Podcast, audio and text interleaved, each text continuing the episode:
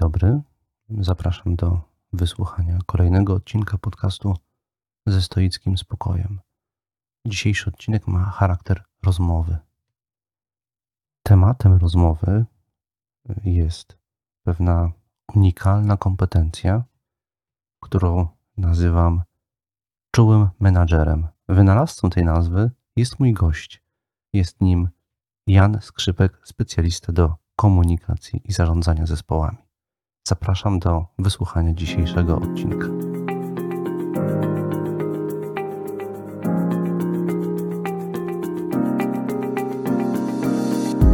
Mamy ograniczony wpływ na to, gdzie i pośród jakich ludzi żyjemy. Nie my decydujemy, co nam się codziennie przydarza. Od nas jednak zależy, jak to przyjmujemy i jakimi stajemy się ludźmi. Nazywam się Tomasz Mazur, jestem współczesnym praktykującym stoikiem i zapraszam do wysłuchania mojego podcastu ze stoickim spokojem.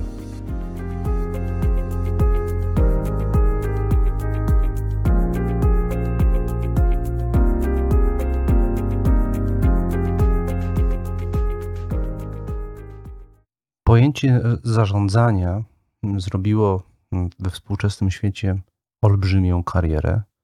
Jest używane w bardzo wielu kontekstach, być może zbyt wielu. Ja chciałbym zaproponować omówienie tego pojęcia w bardzo specyficznym kontekście. Mianowicie od strony refleksji na temat tego, co w zarządzaniu, jakiego rodzaju aspekt tego zarządzania jest najważniejszy. I oczywiście, jak sama, sam tytuł dzisiejszego odcinka wskazuje, tym pojęciem, tym aspektem jest czułość. Przy czym, o czym będę mówił z moim gościem, Janem Skrzypkiem, nie chodzi o czułość wyłącznie w stosunku do innych ludzi, ale także o umiejętność czułego zarządzania samym sobą. Okazuje się bowiem być może, że warunkiem dobrego, empatycznego zarządzania innymi jest zastosowanie czułości najpierw w stosunku do samego siebie. Kto nie umie bowiem być czuły wobec siebie, prawdopodobnie nie będzie też umiał być czuły wobec innych. Zapraszam do wysłuchania dzisiejszej rozmowy. Ach, jeszcze jedno oczywiście, prawie bym zapomniał. Chodzi o czas nagrania, pierwotny czas nagrania tej rozmowy. Miało to miejsce na początku marca, a więc jeszcze przed wybuchem pandemii w Polsce. Stąd niektóre nasze wzmianki odnoszące się do sytuacji mogą się wydawać trochę nie na czasie, ale one były sformułowane właśnie na samym początku tych zdarzeń, które później rozwinęły się w sposób znany nam dzisiaj bardzo dobrze. Jeszcze raz zapraszam do wysłuchania rozmowy.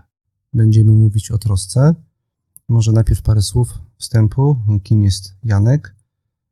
Rozmawiałem z nim wcześniej i ustaliliśmy, że jest trenerem zespołów. Tym się zajmuje od lat z zamiłowania.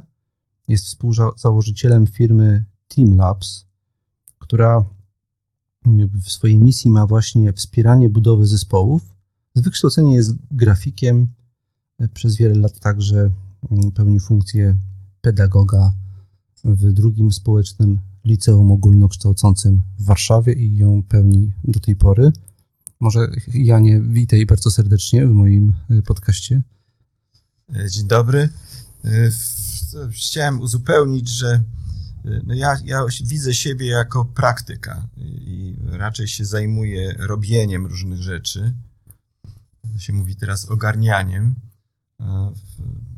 Rzadko występuję jako teoretyk, czy rzadko mi się zdarza też moje refleksje jakoś nagłaśniać. Także jest mi bardzo miło, że mnie, Tomku, zaprosiłeś, bo jest to jedna z niewielu takich okazji, że mogę coś nie zrobić, a może powiedzieć.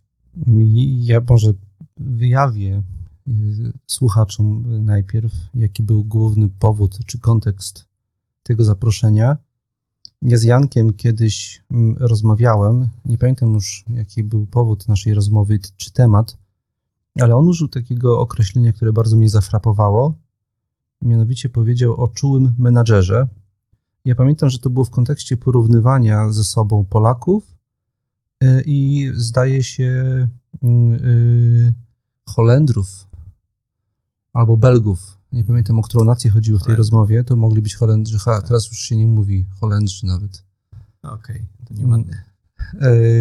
W każdym razie użyłeś określenia czuły menadżer, twierdząc, że Polacy nie mają czegoś takiego jak czuły menadżer, a miałeś wtedy na myśli pewną kompetencję wewnętrzną, pewną kompetencję do umiejętnego zatroszczenia się o siebie w różnych życiowych sytuacjach.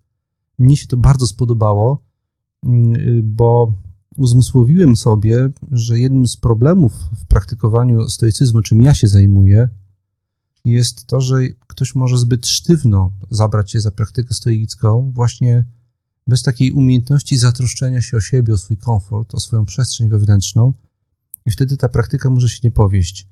Dlatego zaproponowałem Jankowi, żeby się tutaj dzisiaj ze mną spotkał i żeby więcej powiedział o tym, jak on rozumie to, tę kompetencję czułego menadżera, czym ona jest i jak ją on obserwuje u ludzi, jak nad nią można pracować. A to wszystko w takim dość szerokim kontekście troski o siebie. Ja przypomnę wszystkim słuchaczom, że dla stoików jedną z najważniejszych umiejętności człowieka jest umiejętność zatroszczenia się o siebie. Czym jest to troszczenie się o siebie dzisiaj? O to będę pytał Janka, ale zacznę od tego pytania właśnie o tę kategorię czułego menadżera. Czy to ty wymyśliłeś, czy ty to skądś wziąłeś? Jak to w twojej głowie się zrodziło? Gdzie ty to wymacałeś, to, to, tą funkcję? Ja ją wymacałem. Ja nie wiem, czyje to jest, i nie, nie, ponieważ no nie jestem intelektualistą, więc dla mnie nazwiska czy autorstwa nie są takie ważne, ale na, dotarłem do tego, można powiedzieć, praktycznie od strony managementu zespołów. To znaczy mhm. przyglądałem się temu od strony funkcjonowania zespołów, z którymi pracuję, i kompetencji menadżera, czyli kogoś, kto zarządza zespołem. I no, pracując z zespołami, szuka się dobrych rozwiązań, ale też bardzo dużo dobrze widać różne mankamenty i braki. Ponieważ pracujemy z zespołami międzynarodowymi i często mamy zestawienia różnych stylów managementu, które właśnie się wywodzą z różnych kultur, więc też mam porównanie, widzę, w jaki sposób inaczej pracują ludzie ze Skandynawii, czy z Holandii, inaczej z Rosji, czy z Czech, czy Polski, no i czy z Niemiec, czy z Japonii na przykład, bo to też nie mm-hmm. tylko jest kwestia mm-hmm. wschód-zachód, ale to też jest no, też taki dalszy wschód i dalszy zachód, czy management, który się wywodzi z tradycji amerykańskiej. No i z tego mi weszło, że jedną z takich rzeczy, która różni dobrego menedżera od złego menedżera, to jest to, czy ten, czy on jako człowiek umie się zająć sobą, czy się nie umie. Znaczy, wyszło mi z obserwacji, że ci ludzie, którzy, których stać na troskę wobec siebie, e, którzy się troszczą o siebie, co w ogóle jest w obecnych czasach, można powiedzieć, w ogóle sprzeczne z pozycją, z postacią y, menedżera w, w dużej korporacji, że on się troszczy o siebie, on się nie powinien o siebie troszczyć, on powinien właśnie być kimś zabieganym, kto mhm. oddaje się całej organizacji, pracuje dwadzieścia no, godzin na dobę. Przepraszam, że ci przerwę, a czy nie jest z drugiej strony tak, że bardzo modne stało się uprawianie sportu, wchodzenie na siłownię, na jakiś pilates, na jakieś, do jakichś klubów, czy Czy to nie jest jednak, czy to nie jest trend wpisany w troskę o siebie? Bo ja też mam takie wyobrażenie menadżera jako człowieka wysportowanego i szczupłego, czyli kogoś, kto umie zadbać o swoją kondycję fizyczną. Czy to już jest to, co byś określił mianem troski o siebie, tego czułego menadżera? Znaczy, można, można powiedzieć, że to, o czym mówisz, czyli siłownia, czasami bieganie, uprawianie sportu, no, często są po prostu wyczynem, tak? To jest, mhm, to często są wyczynem i są raczej eksploatowaniem siebie, tak? To mhm. może nic nie mieć wspólnego z troską. Mhm. To może być tak jak dbanie o sportowy samochód, żeby miał dobre osiągi. tak? To, to, to, to nie jest osobowa troska o człowieka, to jest po prostu mhm. raczej próba wyciągnięcia z siebie jeszcze więcej y, efektów. To jest bardzo ciekawe rozróżnienie. Ja wiem, że przerwałem ci myśl, tak. ale czy, czy moglibyśmy to pociągnąć, bo ja jako filozof od razu mi się wyłącza taka potrzeba przeprowadzenia klarownej dystynkcji. Mm-hmm. Nie wiem, czy to jest możliwe oczywiście, ty się odwołuje do twojego doświadczenia praktyka, a po czym poznać to w praktyce, że ktoś idzie pobiegać po to, żeby zadbać o siebie, a, a nie po to, żeby poprawić osiągi. Jakby, gdzie ty widzisz, że, że działa czuły menadżer we mnie? Mm-hmm. Znaczy, ja, ja, bym jeszcze, ja bym jeszcze wrócił do tego źródła, spytałeś się, jak mm-hmm. do tego doszedłem, czy skąd okay, na to wpadłem. Dojdziemy to właśnie, do tego. Ja zaraz do tego dojdę, bo to ja zacząłem od bardzo takich zewnętrznych obserwacji i od tego właśnie próby znalezienia, czym różni się dobry menadżer od złego menadżera. Który menadżer naprawdę dobrze wpływa na zespół, a mm-hmm. który go niszczy, tak? I y, też w takich kategoriach bardzo współczesnych, to znaczy przeciążenia, tak? Można powiedzieć, że to jest ostatnie czasy, to jest po prostu przeciążenie ludzi. Za dużo zadań, za duże obroty, za wysokie obroty, za mało czasu, ogromna presja y, i po prostu y, z, przeciążone zespoły i menadżerowie, którzy próbują te zespoły jakoś prowadzić. I jeszcze bardziej wyeksploatować, no, tak? Z jednej strony tak, ale z drugiej strony zależy im od... Ci ludzie są coraz cenniejsi w tej chwili. Jest tak, że wielu ludzi jest bardzo trudnych do wymienienia. Nie ma do wymiany ludzi w niektórych, mm-hmm. na niektórych poziomach kompetencyjnych i tak dalej. I ci ludzie są cenni, więc to zaczyna być ważne, w jaki sposób tych ludzi się traktuje. No i tutaj można powiedzieć, że jak tak właśnie sobie wyodrębniłem ten zbiór dobrych menadżerów, tak mm-hmm. jak ja sobie wyobrażam, to się okazało, że to są ludzie, którzy po prostu, że nie można się troszczyć o innych, jak się nie troszczy o siebie, może najprościej, najprościej skracając. Jak się przyglądam tym ludziom, to się okazuje, że no nie ma takiej możliwości, żeby ktoś siebie nie szanował, nie dbał o siebie i dbał o innych jednocześnie. Że to jest jakiś rodzaj kwadratury. Nie ma, nie ma takiej możliwości, żeby zatroszczyć się o innych, nie troszcząc się o siebie, jakby nie można tego y, falsyfikować, nie można tego wyćwiczyć. Mhm. My, y, brałem wielokrotnie udział w szkoleniu dla menedżerów, czy szkoleniu szefów również. Y, I y, tutaj jest ta granica, y, która po prostu, no, takich kompetencji, które można wyćwiczyć, docieramy do takiej bariery, że jeżeli y, człowiek nie jest w stanie myśleć o sobie z troską, z czułością, to nie będzie w stanie zadbać o innych. Mhm. Taki pomysł, że ja się poświęcam i nie zajmuję się sobą, tylko się zajmuję swoim zespołem, mhm. na tym jestem skoncentrowany, że pomagam ludziom, a o siebie nie dbam, jest fikcją. Mhm. Czy to jest niemożliwe? Według mnie, z moich obserwacji wynika może tak, bo to nie jest teoria, raczej tylko obserwacja, że źródłem troski o innych jest troszczenie się o siebie. Tak, taka umiejętność troszczenia się o siebie, że ona zaczyna promieniować na innych. Ale to nie działa odwrotnie, rozumiem. Y- Czyli żeby się troszczyć o innych, trzeba umieć się troszczyć dobrze o siebie, ale odwrotnie to nie działa. Czy działa? Znaczy, wiesz co, no, to oczywiście mnie zaczęło w jakiś sposób frapować mhm. y- i zacząłem szukać jakichś na ten temat mądrości, ludzi, którzy się zajmują właśnie zbieraniem tych mądrości, czy nazywaniem.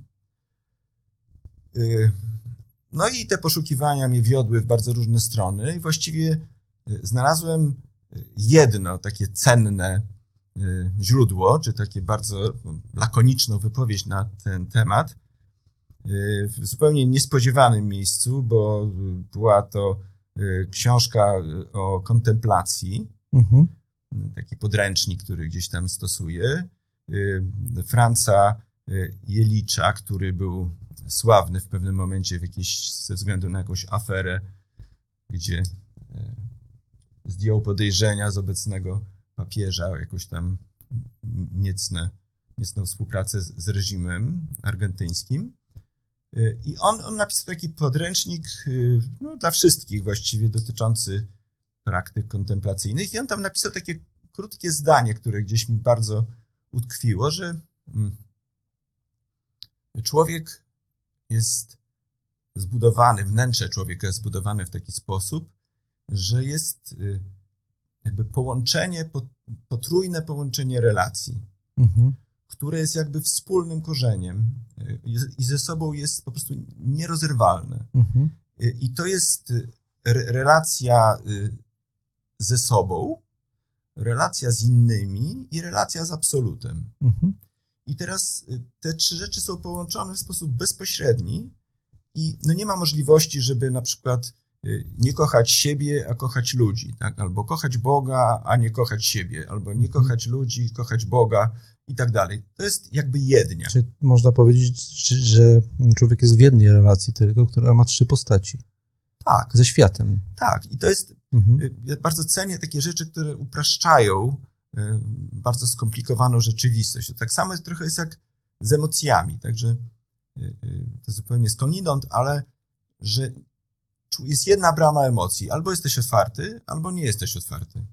Nie mhm. możesz sobie wybrać tego zakresu emocji i być z nimi w kontakcie, a zresztą nie. Mhm. Tylko albo jesteś żywy, jesteś emocjonalnie otwarty, albo nie. Mhm. Tak? Jak się zamkniesz emocjonalnie, to się odcinasz od rzeczywistości. Mhm. No i teraz y, można powiedzieć, że y, to jest drugie takie uproszczenie, że tam są emocje, a tutaj są relacje i że po prostu stąd jest, nie wiem, stąd są takie ewangeliczne różne teksty, kochaj bliźniego jak siebie samego, tak, no, mhm. i, no i tyle, tak, one może trudno je przerobić na konkretne wskazówki, ale one to gdzieś porządkują. No dobrze, mnie to bardzo pasuje do wszystkiego, czego ja się uczę o, o stoicyzmie i czego nauczam innych i bardzo by mi zależało, żebyś też podzielił się tym swoim doświadczeniem praktyka, który uczy jak to robić, który umie rozpoznać, gdzie to jest. Wcześniej już zacząłem drążyć ten, ten obszar i, i będę tak trochę uparcie do, do tego powracał, bo każdy prawdopodobnie przyzna tobie rację, mówiąc, że należy się troszczyć o siebie. To jest jedna z takich rzeczy, której nikt, nikt cię nie wypyprze. Każdy, tak jak Kartezjusz kiedyś pisał, nie ma człowieka, który powiedziałby, że jest głupi. Bo każdy gdzieś tam sobie, sobie przypisze jakąś mądrość. Już prędzej innych nazwiemy głupimi. Tak samo wydaje mi się, że można by powiedzieć, parafrazując Kartezjusza, że nie znajdzie się człowieka, który powie, że się nie troszczy o siebie właściwie. A jednak rozglądamy się dookoła i widzimy, że ludzie jednak bardzo się zaniedbują w tym obszarze. Stąd przychodzi na myśl konkluzja sokratejska. Widocznie nie wiedzą, jak to robić. Taka mi przynajmniej przychodzi konkluzja, stąd moje pytanie do praktyka. Co to znaczy dzisiaj dla ciebie, tak jak obserwujesz współczesnego człowieka, jak on żyje, co to znaczy umieć zatroszczyć się o siebie? Ja, y, tak, to, to pytanie y, zaraz przyszło mi do głowy po tym, jak znalazłem ten, to mhm. miejsce wśród, jakby patrząc na ten taki management, o którym zewnętrzny, zarządzania zespołami, że no dobra, y, wyraźnie od tej kompetencji zależy, czy człowiek jest dobrym menedżerem, czy nie, a więc y, skąd się bierze ta kompetencja, tak? Jak ją mhm. budować? Czy jesteśmy tutaj na tej samej, mhm. na tym samym styku? Y, Mnie to się zawsze nasuwa coś takiego, że no, trzeba się zachować normalnie, tak, że no, ludzie zawsze jakoś sobie radzili, nie czytali książek. Mój pradziad nie umiał czytać, tak, a był bardzo mądrym człowiekiem, no więc być może to jest proste. Mhm. Y- Troszczyć się o siebie jest tak, proste. Tak, że to jest, że w ogóle bycie, nie wiem, porządnym człowiekiem, takim otwartym, żywym, no, że to jest, jakieś, to jest jakieś naturalne i tutaj nie ma co filozofować, ale myślę, że być może były kiedyś takie piękne czasy, kiedy tak było. W tej chwili na pewno tak nie jest i to jest w ogóle rzecz, którą ja bym z chęcią wyodrębnił. No po prostu nasze czasy mają swoją specyfikę. Tak? Teraz może jeszcze bardziej mają niż dawniej, bo właśnie jesteśmy w czasie jakiegoś bardzo poważnego kryzysu i rozpadu różnych rzeczy, ale...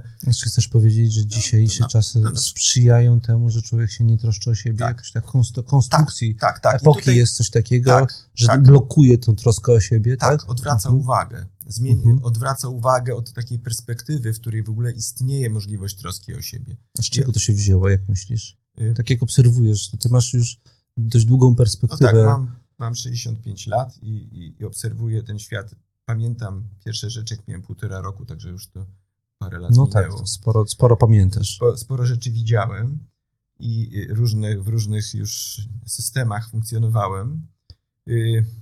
Ja myślę, że jeżeli chodzi o współczesne czasy, to ja bym wskazał na bardzo taką przenikliwą obserwację, którą zapisał Douglas Rushkoff, to się pisze Rushkoff. Ja się zapisuję. Tak. Jest to amerykański socjolog, taki bardzo błyskotliwy człowiek. On napisał taką książkę Szok teraźniejszości. Mhm. Present Shock. Ona jeszcze nie została przetłumaczona niestety na polski. I mm, on się zajmuje mediami, jest socjologiem, zajmuje się mediami i w bardzo przenikliwy sposób jakby nazwał to, co się stało ze świadomością współczesną.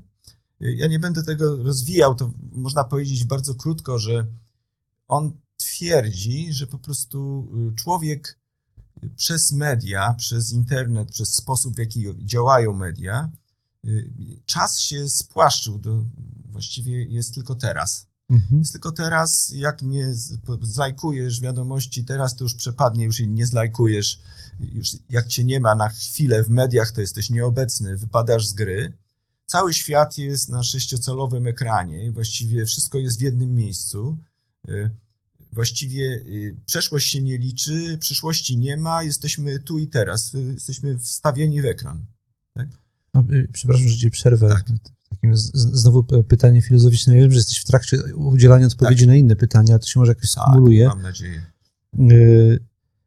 Bo ja, ja też jestem tego świadom, że człowiek jest bardzo mocno zdążony we współczesności, właśnie w tym teraz, ale że z drugiej strony patrząc, te wielkie tradycje duchowe, buddyzm, chrześcijaństwo, stoicyzm zawsze nie rekomendowały nam bardzo mocno umiejętności bycia tu i teraz, a teraz mamy to, by, to bycie tu i teraz i narzekamy. Tak, tak, tak. Wiem, to, że to przewrotne pytanie. Nie, jest to przewrotne pytanie. Ja też, też gdzieś w tekście właśnie Rushkoffa znalazłem takie miejsce, gdzie on to trochę nazywa zen, mm-hmm. że to można, że jak to się zaczyna to opisywać, to się pojawia taka fiszka zen. No tylko, że po prostu ja też jestem, też jestem tym w jakiś sposób poruszony, ponieważ no, w, w mojej formacji takiej psychologicznej, czy tak jak ja siebie starałem kształtować, no to właśnie jednym z podstawowych ideałów było bycie tu i teraz. No, no dokładnie. Tak? I, I to jest ten element też troski o siebie, żeby być ze sobą tak, tu i teraz. żeby tak? być ze sobą. No mhm. i to jest, ja myślę, że to jest pewnego, puła, pewnego rodzaju pułapka mhm. dla, dla mojego pokolenia i rzecz, którą trzeba na pewno zrozumieć, żeby z niej wyjść. Różnica między tym tu i teraz właśnie, w którym się znaleźliśmy, mając otwartą komórkę i tu mhm. i teraz, siedząc w metrze i śledząc, co się dzieje na całym świecie i mając dostęp do całej historii wszystkich nazwisk, mhm. wszystkich mhm. pojęć i możemy wbić każde pytanie i nam YouTube pokaże, jak to mamy zrobić. Tak?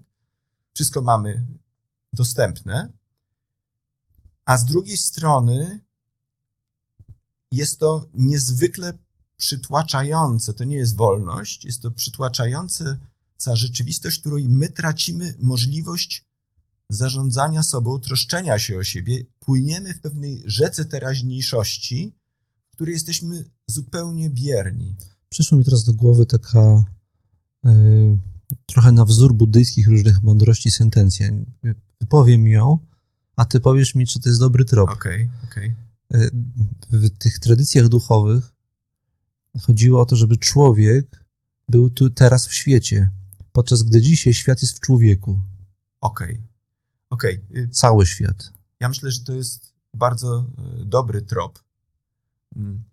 ponieważ to, co podaje nam ekran, to nie jest realność. Mhm. Tak? I to jest, i tutaj, tutaj pojęcie realności zaczyna być dla mnie kluczowe, tak? Bo y, ja jestem tu i teraz, ale z czym ja jestem? Tak?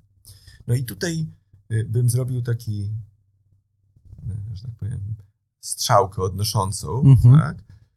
Y, I y, bym trochę nawiązał do tego, jak ja widzę formację człowieka, tak? Bo jak zaczyna, jak mówimy o tym, o tym y, czułym menadżerze, to w jakiś sposób mówimy o dojrzałym człowieku. Tak? Mm-hmm. Ja myślę, że też stoicyzm w jakiś sposób mm-hmm. podkreśla tą ważność tego, żeby człowiek był dojrzały, żeby dojrzewał. No i teraz, żeby człowiek się stał dojrzały, no to trzeba do tego jakoś dojść. Tak? No i tutaj jest doświadczenie moje trzydziestoletnie pracy z nastolatkami, tak? Pracy w szkole średniej, tak? Gdzie y, głównym zadaniem jest doprowadzenie do tego, żeby ci ludzie dojrzeli, tak? No i tutaj dochodzi taka, y, żeby to wszystko skrócić, to można powiedzieć, że dla mnie y, główną osią procesu dojścia do bycia dojrzałym jest coś, coś co się nazywa urealnianie. Mhm. To jest pojęcie psychologiczne, tak, tak, tak. ale w samym tym słowie jest zawarte clue tego, czyli urealnienie, czyli zderzenie człowieka z realnością. On ma być, po prostu on ma dojrzeć w kontakcie z rzeczywistością. Czyli ma przejść od zupełnie nierealnego świata dziecka, mhm. gdzie wszystko jest możliwe, gdzie możesz być rano strażakiem, a mhm. wieczorem pielęgniarką, do świata rzeczywistego, gdzie każdy twój ruch na kierownicy może spowodować śmierć wielu ludzi. Tak? Nikt się nie cofnie. Mhm. Jesteś odpowiedzialnym człowiekiem, który odpowiada za siebie i za innych. I teraz można powiedzieć, że ten... Czyli ja rozumiem, że oni... To nie jest obecność, to o czym mówimy, to, to, to, o tej współczesnej obecności, bo ona nie stwarza możliwości urealnienia się. Tak? Tak byś to... Jesteś tu i teraz, ale nie jesteś w kontakcie z realnym światem, mhm. tylko jesteś w, w kontakcie ze spreparowaną, dwuwymiarową rzeczywistością, mhm. która jest ci, która jest niezwykle atrakcyjna. Ona się dopasowuje do różnych twoich zachceń i pragnień, w związku z tym nie, masz, nie czujesz żadnych granic. Tak, tak ona, jest, mhm. ona jest tworzona przez najlepszych fachowców, najlepszych humanistów, najlepszych techników, najlepszych artystów. Jest, to jest główny nurt mhm. obecnej rzeczywistości, jest tworzona taka realność, pseudorealność, mhm. z którą ty masz do czynienia w swoim ekranie, tak? No i teraz stąd istnieje pewna przepaść między byciem tu i teraz z twoim ekranem, a bycia tu i teraz w tym pokoju, w którym jest wyłączony ekran. No i, no i teraz yy, ps- Czyli mówimy o pewnych niebezpieczeństwach. Przys- jeszcze powiem o jednym, bo dużo tych niebezpieczeństw mhm. przychodzi do głowy, ale jest jeszcze jedno, które jest związane z no też książką i z autorytetem, który dla mnie jest no, takim wiodącym autorytetem, książką, do której wracam bardzo często, to jest to są pułapki myślenia Daniela Kahnemana. I y, tak jak może Rushkoff nie jest kimś bardzo znanym, na pewno w Polsce, to Kahneman jest, nie jest człowiekiem bardzo znanym, jest noblistą, więc to jest w naszej kulturze takie wskazanie, że ten człowiek coś wie. Jest noblistą, jest psychologiem, a dostał Nobla z ekonomii. To jest jego, jego książka właśnie Pułapki myślenia jest takim czymś, co no też kieruje w stronę właśnie tego menadżera samego siebie. Mhm. Bo on, no skracając, mówi coś takiego, że nieprawdą jest, że my kierujemy się racjonalnymi wyborami. To nieprawda, że my podejmujemy decyzje oparte o racjonalne myślenie i o argumenty. My jesteśmy mamieni pewnego rodzaju systemem, to tak on nazywa system pierwszy, czyli takim mechanicznym sposobem myślenia, który bierze pod uwagę tylko to, co widać. Tutaj jeszcze przypomnijmy to, co nam pokaże ekran, w który jesteśmy wpatrzeni. Nic innego nie istnieje i nie jesteśmy w stanie używać logicznego myślenia, rachunku prawdopodobieństwa, dużych cyfr. Mhm. Żeby to zrobić, musimy włączyć system drugi, jak on to ładnie nazywa, czyli krytyczne myślenie, które jest bardzo nieekonomiczne, które wymaga bardzo, bardzo dużo energii, bardzo męczące mhm. i który nasz system ogólny stara się jak najrzadziej włączać, mhm. ponieważ ewolucyjnie to było dla nas zgubne. Tak. Powinniśmy w sposób automatyczny reagować na rzeczywistość. To wystarczy. Jak się za bardzo zaczynamy zastanawiać, to może nas zjeść tygrys, bo nie uciekniemy no na drzewo. No i zbyt refleksyjnych zjadały tygrysa. Tak, myślę, że wielu refleksyjnych zjadły te tygrysy. W związku z tym przeżyli tylko ci bezrefleksyjni i na tych bezrefleksyjnych okay. pożywką dla, dla, dla, dla nich oni stanowią ci bezrefleksyjni pożywkę dla współczesnej popkultury. Tak. Oni mhm. się bardzo łatwo podłączają pod ekran. Czyli tutaj mamy oczywiście, tych niebezpieczeństw jest dużo więcej, ale te dwa bym po prostu przywołał y, po to, żeby nakreślić, y, y, próbować nakreślić odpowiedź, co robić w takim razie, co to znaczy. Ja, ja przypomnę, że cały czas mówimy o tej kompetencji czułego menadżera. Tak. Ja rozumiem, że ty naprowadzasz tak. nas, nas na to, że ten czuły menadżer to jest ktoś, kto nie daje się wkręcić. Ten, kto, kto umie włączać tam, gdzie jest mu to potrzebne i zdrowe dla niego, ten system drugi. Tak można powiedzieć. Można powiedzieć, że jeżeli nie wybudujemy w sobie mhm. takiej postaci, to na pewno ulegniemy presji tych, no, chociażby tej pseudorzeczywistości medialnej, na którą jesteśmy narażeni przez całą dobę. Mhm. Tak? Ktoś powiedział ostatnio coś takiego, że okej, okay, ale musimy brać pod uwagę ten magiczny przedmiot, który jako ostatni odkładamy, jak zasypiamy i bierzemy go do ręki, jak tylko się budzimy. Tak? Czyli mhm. po prostu ekran, który, do którego jesteśmy podłączeni. No i teraz tak. Tak patrzę jeszcze, czy... czy to wszystkie niebezpieczeństwa. Znaczy, powiedziałbym jeszcze o jednym niebezpieczeństwie.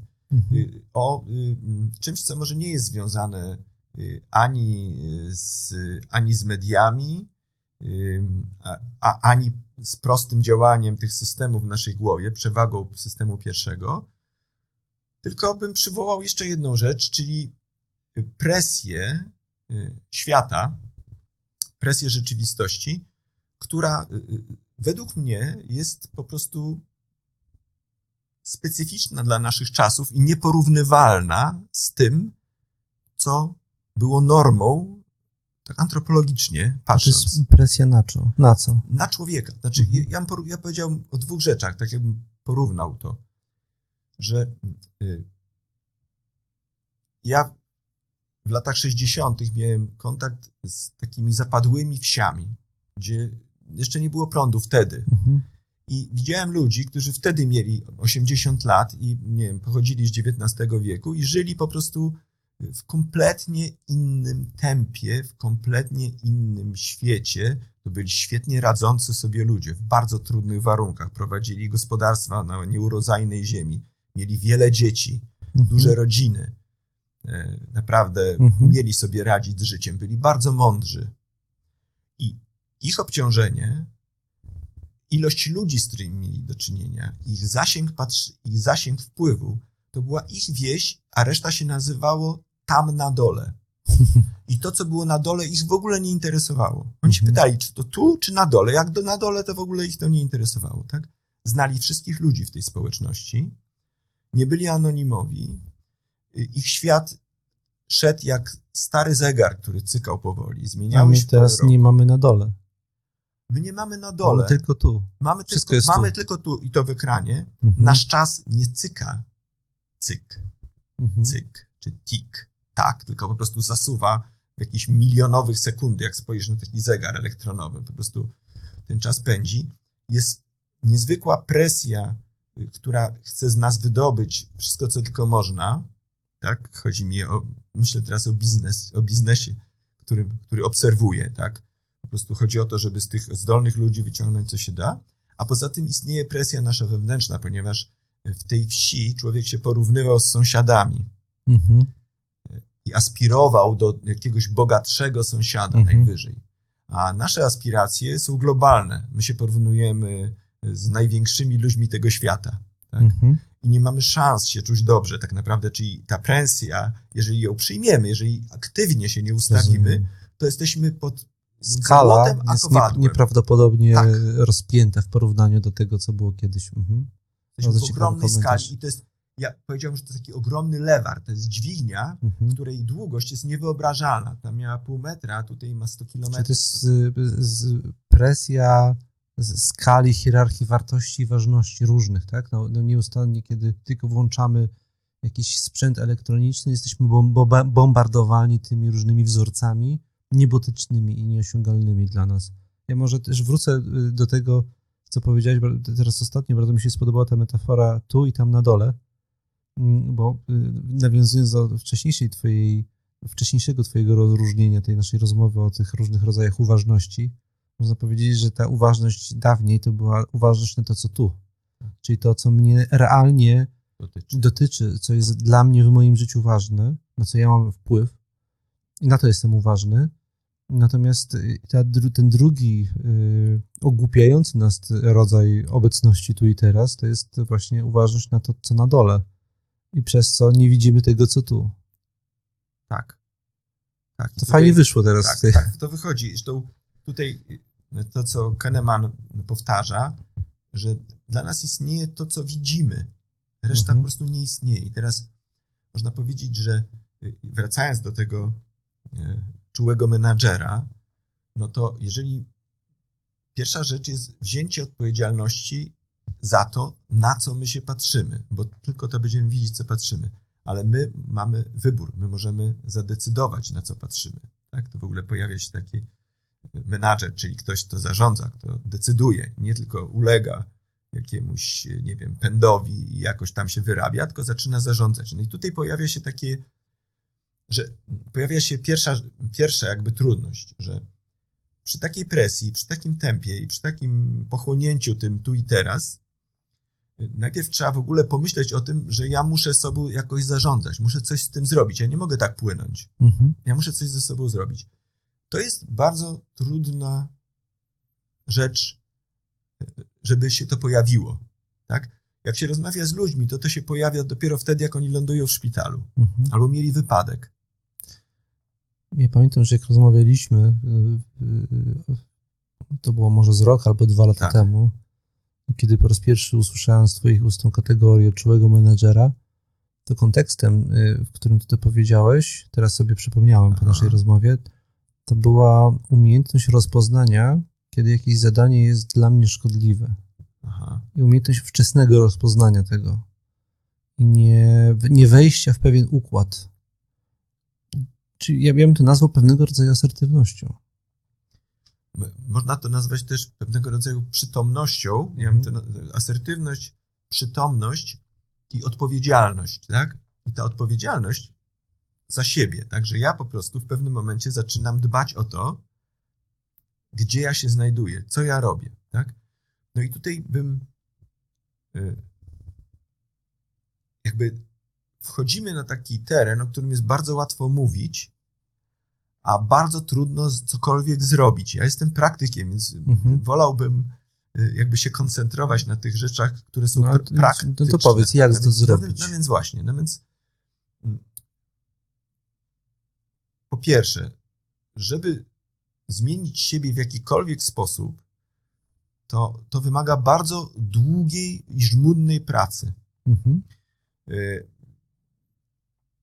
Ja podam taki przykład swój własny, kiedy ja w pewnym momencie się zorientowałem, że muszę po prostu przesunąć swój dzień pracy, czy zaczynać o dużo wcześniej, ponieważ potrzebuję czasu na pisanie i nie mhm. jestem w stanie tego czasu. Już wiem, w który, o której godzinie między, powinienem między szóstą a ósmą wieczorem mieć dwie godziny na to, żeby się skupić. No i teraz ja powiedziałem sobie, okej, okay, no to ja po prostu przesunę, zwykle zaczynałem pracować koło dziesiątej, zacznę koło ósmej, będę miał dwie godziny. Zajęło mi to półtora roku. I to takich dużych wysiłków codziennych, żmudnych, żeby to w ogóle zaczęło być realne, tak? No i mówiąc o tym, po prostu trzeba sobie zdać sprawę, że człowiek jest trochę rośliną, mhm. że nie jest po prostu komputerem, gdzie wciskasz enter i ci się zmienia, tylko to jest tak jak drzewo, które musi się nagiąć powoli i zacząć rosnąć trochę w inną stronę. To będzie trwało. Jak zaczniemy naciskać, to ono odbije z powrotem albo pęknie, tak? Czyli czuły menadżer to jest też ktoś, kto szanuje prawa rośliny. I tak, umie, jaką jest. I umie ją umie powoli, stopniowo naginać i z czułością do nowych form. Natomiast w obliczu sytuacji zmuszającej do jakichś nagłych nagięć powie nie. Powie nie. Mhm. Bo I, wie, i, umie to, I umie to zrobić. I umie to zrobić. No i teraz tutaj od razu wracamy do tej realności, tak? Bo jeżeli tak, ktoś, tak, jest, ktoś nie jest dojrzały i jest omnipotentnym dzieckiem i myśli, że wszystko można i że wszystko jest możliwe i że to jest jak w grze komputerowej albo jak w filmie, że można skoczyć z wieżowca, no to nie powie nie, jeżeli ktoś mu powie, no to skocz, no to skoczę, co to za problem, tak? Szczególnie, że do pewnego wieku jest to możliwe. Czy człowiek może do pewnego wieku zrobić rzeczy, yy, które są w, dla niego niezwykle kosztowne bez specjalnych kosztów, mhm. tak? Nie wspominając o tym, że jeżeli my nie jesteśmy przygotowani do konfrontowania się z rzeczywistością, bo żyjemy w, sztuc- w sztucznej rzeczywistości, to potem, kiedy życie nas, pre- a prędzej czy później to się dzieje, z tą rzeczywistością konfrontuje, to my emocjonalnie dużo gorzej z tym sobie radzimy i w ten sposób wielu współczesnych psychologów tłumaczy tą plagę depresji i zaburzeń emocjonalnych, jakie obserwujemy u ludzi, w szczególności u młodzieży. Je- jeżeli ja mam właściwie dwie drogi. Mhm. Albo jak widzę, że po prostu zaczynam opadać sił i brakuje mi, na przykład widzę, że zadanie, które mnie spotyka, mnie przerasta, to ja mogę zareagować albo z czułością wobec siebie i powiedzieć, Jasiu, no daj spokój, masz sześćdziesiąt pięć lat, może mógłbyś to dziesięć lat temu zrobić, ale dzisiaj no weź, pójdź po rozum mhm. do głowy, albo pomyśl, jak twoja żona by o tym powiedziała, tak? I po prostu uśmiechnąć się, powiedzieć, słuchajcie, nie, albo to, co się zdarza jakby w sposób automatyczny, reaguje się złością wobec siebie. Po prostu to jest taki rodzaj, no jak to, ja tego nie zrobię, ja muszę to zrobić, mhm. no, dawaj, tak? Mhm. Wstydzę się, fatalnie się czuję, tak? Ludzie bardzo często o tym mówią, słuchaj, jestem chory, zostałem w domu i się fatalnie czuję. Fatalnie się że, czuję, zostałem że, że zostałem w domu, mhm. że po prostu że nie daję rady, mhm. że nie jestem tam, mhm. tam gdzie się dzieje. Na dole. Tam, jak jestem mhm. zły na siebie, jestem na siebie wściekły. Albo mhm. ktoś mówi, ja próbuję mu pomóc, no bo widzę, że jest biedny, a on mnie ochrzania. On mówi, słuchaj, przepraszam, ale ja nie jestem wściekły na ciebie, tylko na siebie, bo ja po prostu mhm. strasznie nie lubię być taki bezradny i, mhm. i, i, tak, i nie trzeba sobie po- pozwolić na to. No i teraz właśnie pojawia się to, że tak, no zróbmy coś, żeby umieć zareagować z czułością. No i to znowu jest pytanie, jak? Tak? No i ja mniej więcej po naszej rozmowie, czyli to było mniej więcej dwa lata temu, mm. tak, coś takiego gdzieś tam się to jawi, próbowałem jakby znaleźć na to odpowiedź, bo to mnie, dla mnie to jest w tej chwili być albo nie być, tak? Albo mm. ja się, albo ja tą czułość wobec siebie że jestem sierotą, nie, ma, nie mam rodziców, nikt się mną nie będzie zajmował, to ja się mogę jedynie sobą zająć, a słabnę, tak? Albo to wyrobię, albo się zamorduję, tak? Mhm. No i y, rozmawiam z ludźmi na te tematy, staram się znaleźć jakąś mądrą, y, też mądre spojrzenie. Y, no i y, znalazłem coś niezwykle ciekawego, o czym ci pewnie też już opowiadałem. Y, y, mój bliski znajomy, a dawniej uczeń, zresztą z dwójki, y, mi polecił y, taką y, książkę znowu i to właściwie podręcznik, y, y, który napisała y, Julia Cameron i on się nazywa The Artist Way. Jest wydany po polsku, nazywa się Droga Artysty i można znaleźć w internecie za dwadzieścia sześć złotych chyba i se kupić. I ja ten podręcznik on mi go, on, on się jeszcze zetknął z nim w Nowym Jorku i po prostu powiedział, że widział, jak to niesamowicie pomaga wielu ludziom, on jest artystą, wielu artystom wrócić z powrotem do pełnej twórczej potencji. I że to jest dla każdego twórcy czy twórczego człowieka niezwykle ciekawa książka. Ja tą książkę sobie sprowadziłem i najpierw mało co jej nie wyrzuciłem do kosza, bo ona jest napisana językiem zupełnie nieznośnym, takiego amerykańskiego, samoreklamującego się poradnika, więc to po prostu po dwóch stronach człowiek ma zupełnie dosyć. Ale potem okazało się, że to jest w sposób praktyczny, co ja bardzo szanuję, nie teoretyczny, wybrane szereg różnych praktyk samopomocowych, które autorka, sama będąc w jakimś strasznym kryzysie, próbowała zastosować.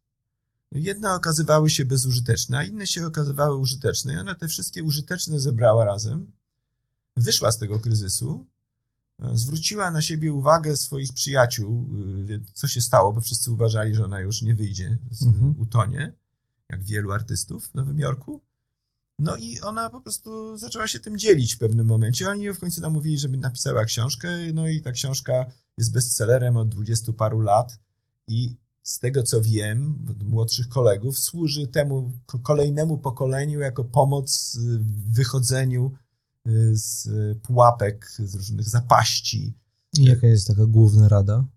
No, główna rada, która tam się znajduje, jest taka, żeby pisać. Ona jest, no, mhm. główna praktyka, która tam jest przedstawiona, jest taka, że... A jak, jak to się ma do tego a no właśnie, a no właśnie, a no właśnie. No, bo niby rozmawiamy o rzeczy zupełnie innej, czyli o nie, przywracaniu nie, twórczej weny. Mhm. Ja to myślę się, że jest bardzo ciekawy związek i zaraz tam go objawisz. Jest, jest, jest niezwykle ciekawy związek. Główna praktyka polega na tym, że bezpośrednio po wstaniu z łóżka y, y, powinieneś usiąść do stołu i za pomocą pióra i, i notesu y, zapisać trzy strony. Koniec. Mhm. Codziennie. Przez trzy miesiące. Y, To, co piszesz, nie powinieneś tego czytać. Yy, on, nikt nie powinien tego czytać. To jest po prostu wyłącznie, najlepiej to zamknąć w kopercie. A jeżeli piszesz w notesie, to najpierw na początku proszę tego nie czytać, to są moje ćwiczenia. Jak na to trafisz, to zamknij to. A Markowi Aureliuszowi wykradli to i opublikowali, widzisz? No widzisz. No więc... Yy, Jak mówię, te, jej techniki nie są niczym nowym. Jak poszukamy, to znajdziemy bardzo szybko mhm. źródła tego. Ale okazuje się, ja to zrobiłem. I no, bardzo im było trudno, bo ja po prostu też kupiłem za duży notes i piszę drobnym pismem, więc po prostu zajmowało mi to czterdzieści pięć minut każdego ranka. Y- Ale no, uwierzyłem, że to jest dobra praktyka. Ale co zapisywałeś? No więc właśnie, no więc y, według wskazówek cokolwiek, co mi przyszło do głowy.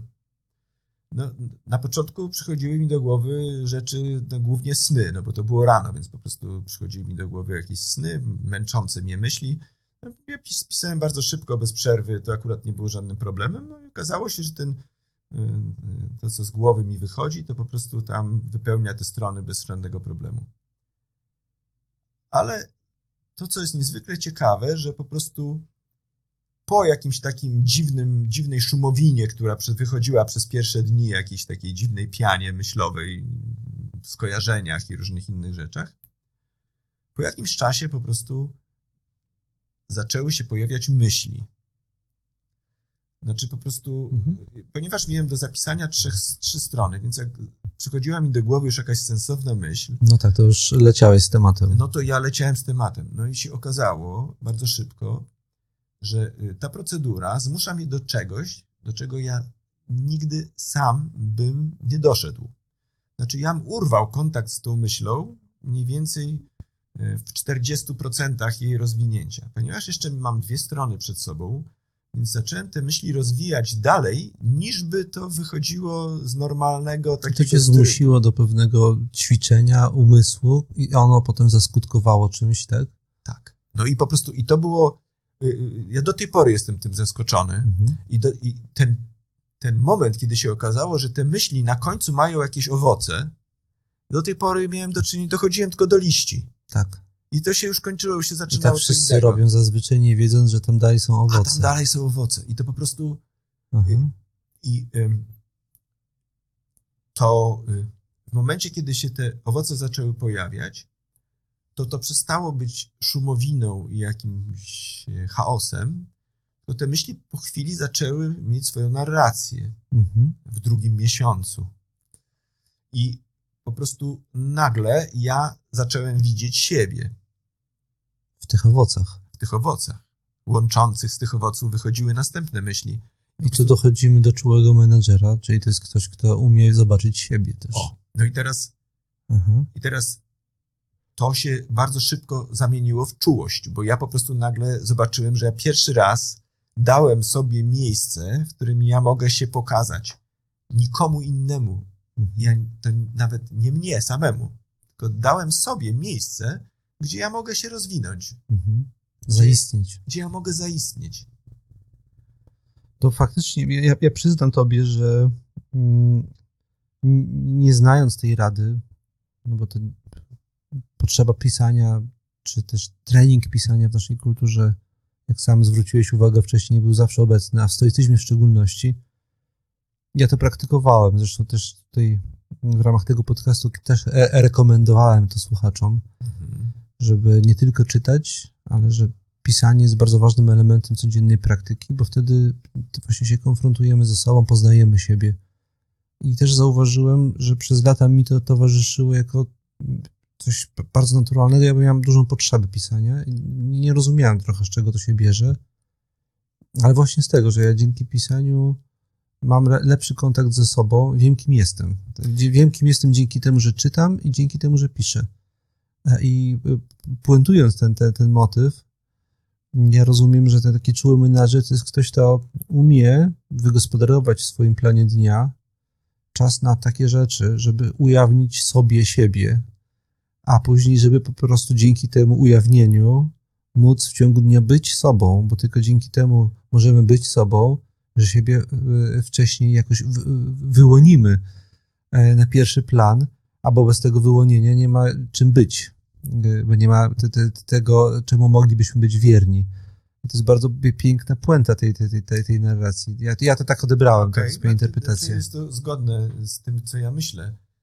Ja, ja, ja bym to jeszcze zderzył z tym przesuwaniem dnia pracy i tym mozołem, tak. który te, tu, ro, roślinnym charakterem tego wszystkiego, że to powoli się zmieni, się dzieje, można powoli, tego tak. kliknąć i się zmieni.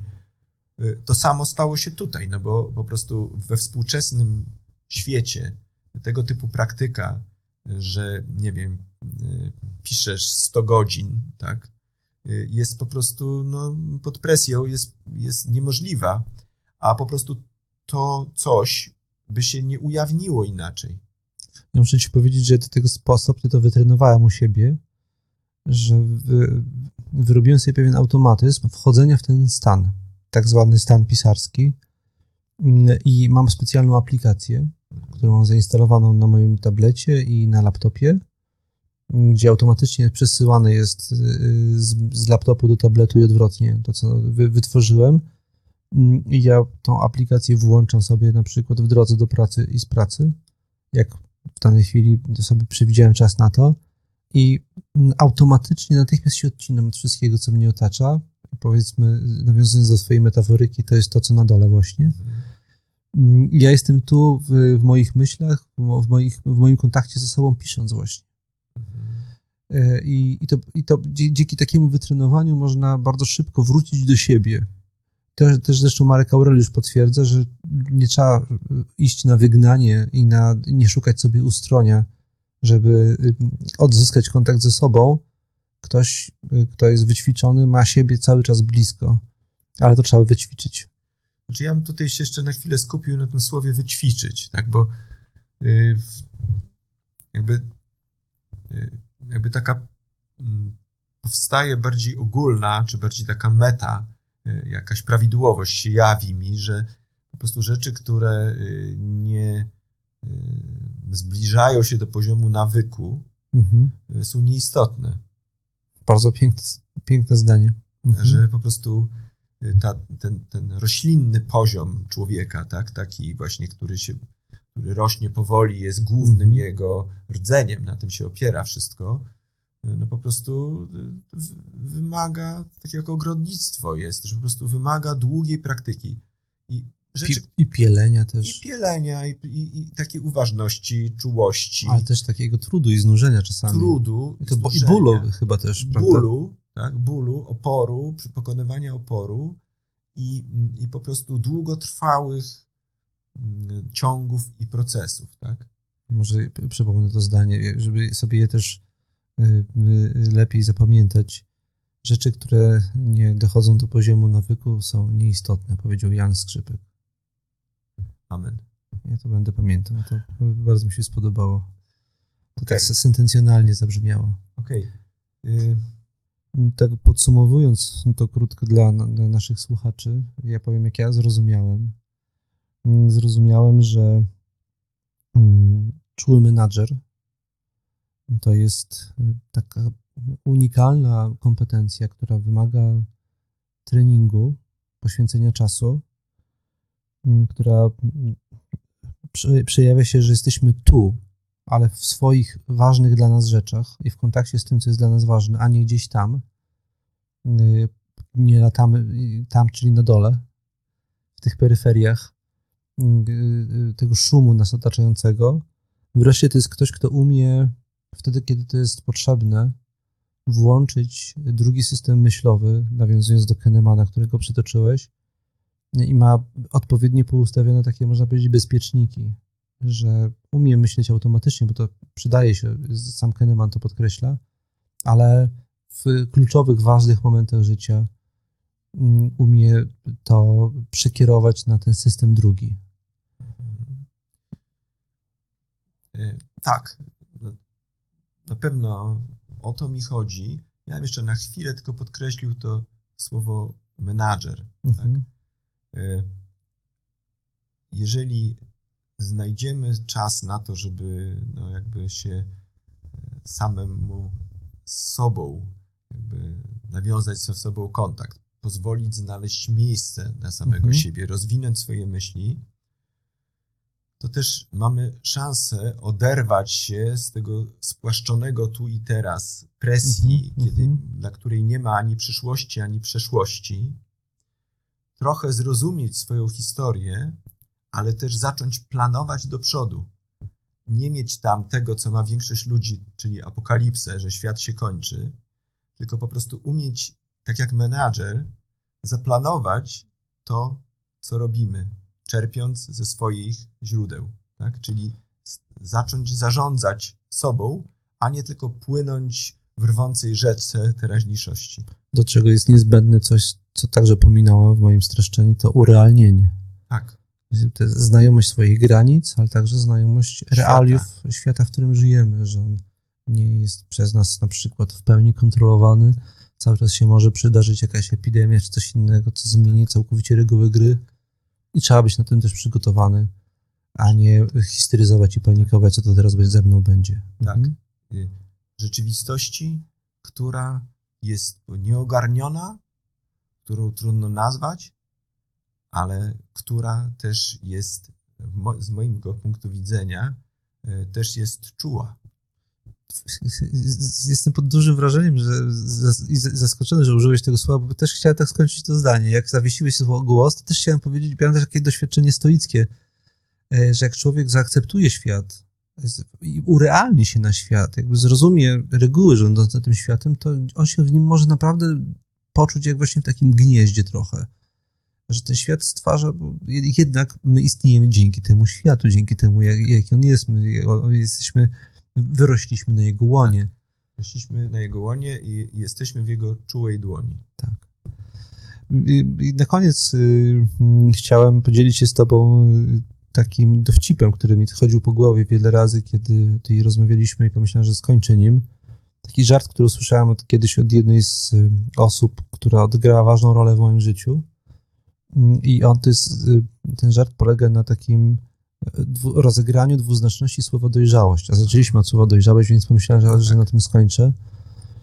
Kiedyś właśnie rozmawiałem z tym moim znajomym na temat tego, jak wie, wiele, wiele jest niedojrzałości w dzisiejszym świecie i że ci dojrzali wcale się dobrze w tym świecie nie odnajdują.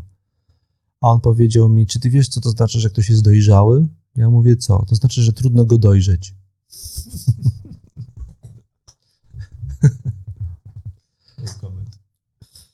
Chyba mo- możemy skończyć w ten sposób. Janku, bardzo ci dziękuję za to spotkanie, za tą rozmowę. Myślę, że to bardzo dużo inspiracji się pojawiło. Ja na pewno do część z tych książek znałem, nie, nie wszystkie, które przytoczyłeś, do części z nich sięgnę. Też parę fajnych metafor tutaj użyłeś, ja pozwolę je sobie przyswoić. Ta metafora bycia tu i tam na dole to jest bardzo fajna metafora i naprawdę będę ją, ją czasami używał. Bardzo ci dziękuję. Dziękuję bardzo.